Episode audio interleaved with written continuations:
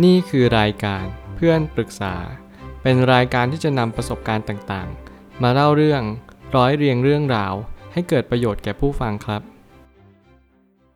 สวัสดีครับ ผมแอดมินเพจเพื่อนปรึกษาครับ วันนี้ผมอยากจะมาชวนคุยเรื่อง หยุดยืมเป้าหมายของคนอื่น แล้วค้นหาด้วยตัวเราเอง ข้อความทวิตจากเจมส์เคลียร์ได้เขียนข้อความไว้ว่า เป้าหมายในชีวิตส่วนใหญ่ถูกยืมมา เรายืมมาจากเพื่อนและครอบครัว รวมถึง ยืมจากเพื่อนร่วมงานคนรอบข้าง และจากสังคมด้วย ในปีนี้คุณต้องสร้างเป้าหมายด้วยตัวของคุณเอง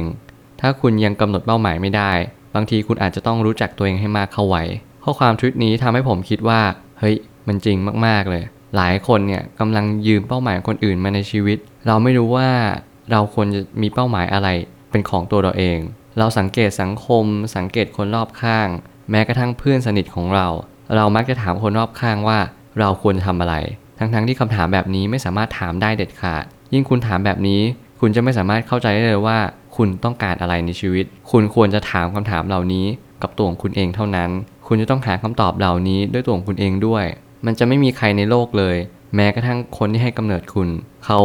จะไม่สามารถตอบคุณได้อย่างแน่นอน และสิ่งที่จะตอบคำถามนี้ได้ ก็เพราะตัวคุณเองนั่นแหละ คุณต้องหาคำตอบนี้ด้วยตัวของคุณเอง โดยการตั้งคำถาม แสวงหาคำตอบ แล้วจึงจะเจอคำตอบนั้น ผมเลยตั้งคำถามขึ้นมาว่า คนเราจำเป็นต้องมีเป้าหมายในชีวิตไหม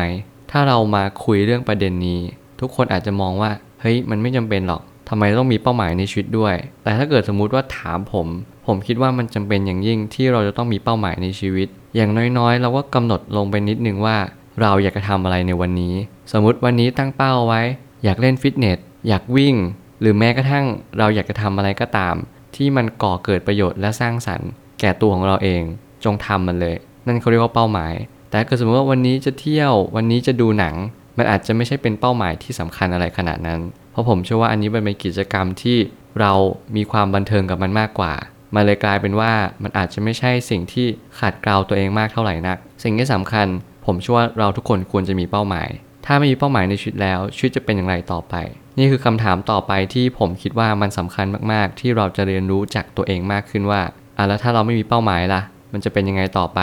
ทุกอย่างจะจบสิ้นเลยเหรอ หรือว่ามันจะแย่ลงหรืออะไรก็แล้วแต่สำหรับผมแล้วถ้าเราไม่มีเป้าหมาย ชีวิตมันก็คงไม่ได้แย่อะไรมากมาย แต่แค่ชีวิตมันไม่ได้เรียนรู้ที่จะเข้าใจว่าเราควรจะทำอะไรต่อไป ทุกวันนี้สิ่งที่คนหลงมากที่สุดคือคนหลงลืมไปว่า เราเกิดมาเพื่ออะไร เราเกิดมาทำไม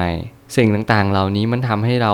ย้อนกลับมาหาตัวเองว่า เฮ้ย สิ่งที่สำคัญที่สุดไม่ใช่พ่อแม่ให้เราเกิดมา เราเนี่ยเกิดมาเพื่อที่จะสร้างสรรค์แก่โลกใบนี้ เกิดมาเพื่อที่เราจะทำคุณประโยชน์ ให้กับสังคมและสิ่งแวดล้อมรอบข้างเรา ถึงแม้เราอาจจะไม่ทำให้กับสังคม เรามีครอบครัวหรือเปล่า เรามีพ่อแม่พี่น้องไหม เรามีเพื่อนหรือเปล่า เรามีแฟนใช่ไหม คนเหล่านี้แหละที่เราจะต้องดูแลซึ่งกันและกัน แล้วก็มอบความหวังดี มอบความจริงใจให้แก่เขาจริง ๆ ซึ่งบางครั้งการที่เราดูแลห่วงใยซึ่งกันและกัน มันก็เป็นสิ่งที่ควรทำอย่างยิ่ง ถ้าเกิดสมมติว่าเราทอดทิ้งคนเหล่านี้ คนเหล่านี้ก็จะไม่เหลือใคร เขาก็ต้องอยู่ตัวคนเดียว นี่คือภารกิจหลักที่เราทุกคนต้องมีหน้าที่ที่รับมอบหมาย และจำเป็นต้องทำมัน อย่างน้อยที่สุด ถึงแม้จะไม่มีเป้าหมาย แต่ต้องรู้จักตัวเองให้ได้ก่อนเป็นอันดับแรก นี่คือสิ่งที่ผมอยากจะฝากบอกเอาไว้ แล้วก็ผมเชื่อว่าเป้าหมายชีวิตมันเป็นสิ่งที่สำคัญมาก คืออย่างน้อยที่สุดเนี่ยเราไม่มีเป้าหมายแต่อย่างน้อย เราก็ควรจะรู้จักตัวเอง คือหมายความว่า การที่เราจะมีเป้าหมายได้ มันก็ต้องเริ่มมาจากการรู้จักตัวเองก่อน ไม่เช่นนั้นคุณก็จะว่างเปล่า ชีวิตก็จะแบงมาก เหมือนชีวิตเราขาดอะไรไปบางอย่าง จิ๊กซอเนี่ยมันจะเติมเต็มได้ก็ต้องหาส่วนที่มันเข้ากับมัน เพื่อให้มันเกิดรูปภาพที่ชัดเจน และก็เป็นรูปร่างมากขึ้น ถ้าเกิดสมมติคุณไม่สามารถต่อจิ๊กซอในชีวิตได้ คุณก็ไม่สามารถที่จะทำชีวิตให้มันสมบูรณ์ได้จริง ๆ หลายครั้งที่มันยากก็คือ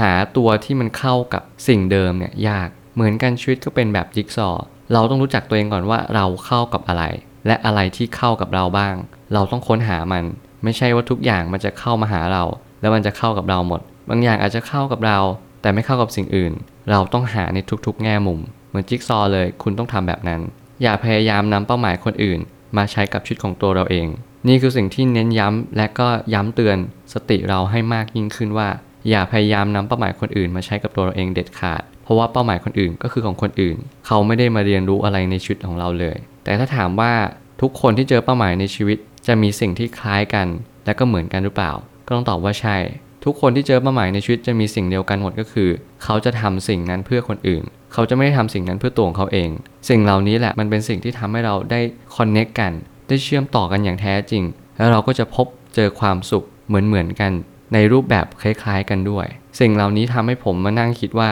เออถ้าเกิดสมมติว่าเรามีเป้าหมายคล้ายกัน เราสามารถร่วมงานกันก็ได้ เราสามารถที่จะมาจอยกันหรืออะไรก็แล้วแต่ แล้วเราก็จะเชื่อมต่อเป็นหนึ่งเดียวกันอย่างแท้จริง สุดท้ายนี้ใช้การสังเกตเป้าหมายคนอื่นว่า พวกเขาเหล่านั้นค้นพบเป้าหมายในชีวิตได้อย่างไร เมื่อไหร่ก็ตามที่เราสังเกตผู้คนมากมาย ที่อยู่รายล้อมเรา เราจะรู้สึกว่าเออแต่ละคนเนี่ยเขามีมุมที่แตกต่างกัน แต่จุดที่เขาเจอเป้าหมายชีวิต ล้วนแต่เหมือนกันทั้งหมดเลย เขาจะฉุกคิดแล้วเขาก็มีความรู้สึกว่าตั้งคำถามกับมันว่า เฮ้ย อันนี้เหมาะเขาใช่ไหม อันนี้เป็นสิ่งที่เขารักกับมันหรือเปล่า เขาอยากจะทำมันจริง ๆ อยู่ดีมันก็แวบขึ้นมา เกิดคำถามขึ้นมา แล้วเขาก็ลงมือทำเลย สิ่งเหล่านี้แหละจะเป็นเป้าหมายที่สำคัญยิ่ง อย่าหยุดที่จะลงมือทำถึงแม้วันนี้มันอาจจะไม่มีอะไรเป็นแก่นสาร แต่เชื่อเถอะว่าวันหนึ่งมันต้องสำคัญแน่นอน ไม่ว่าคุณจะอยู่ในบริบทไหน เป็นนักเรียน เป็นครู เป็นหมอ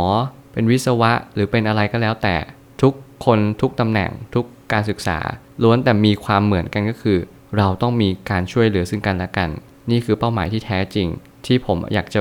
บอกและแนะนำทุกคนให้ลองแบบนี้ดู พอเราลองคิดแบบนี้มันทำให้เรารู้สึกว่านี่คือความเติมเต็มของชีวิตอย่างแท้จริง ผมเชื่อว่าทุกปัญหาย่อมมีทางออกเสมอ ขอบคุณครับ รวมถึงคุณสามารถแชร์ประสบการณ์ ผ่านทาง Facebook Twitter และ YouTube และอย่าลืมติด Hashtag เพื่อนปรึกษาหรือ f r ร e n d t a l k a ด้วยนะครับ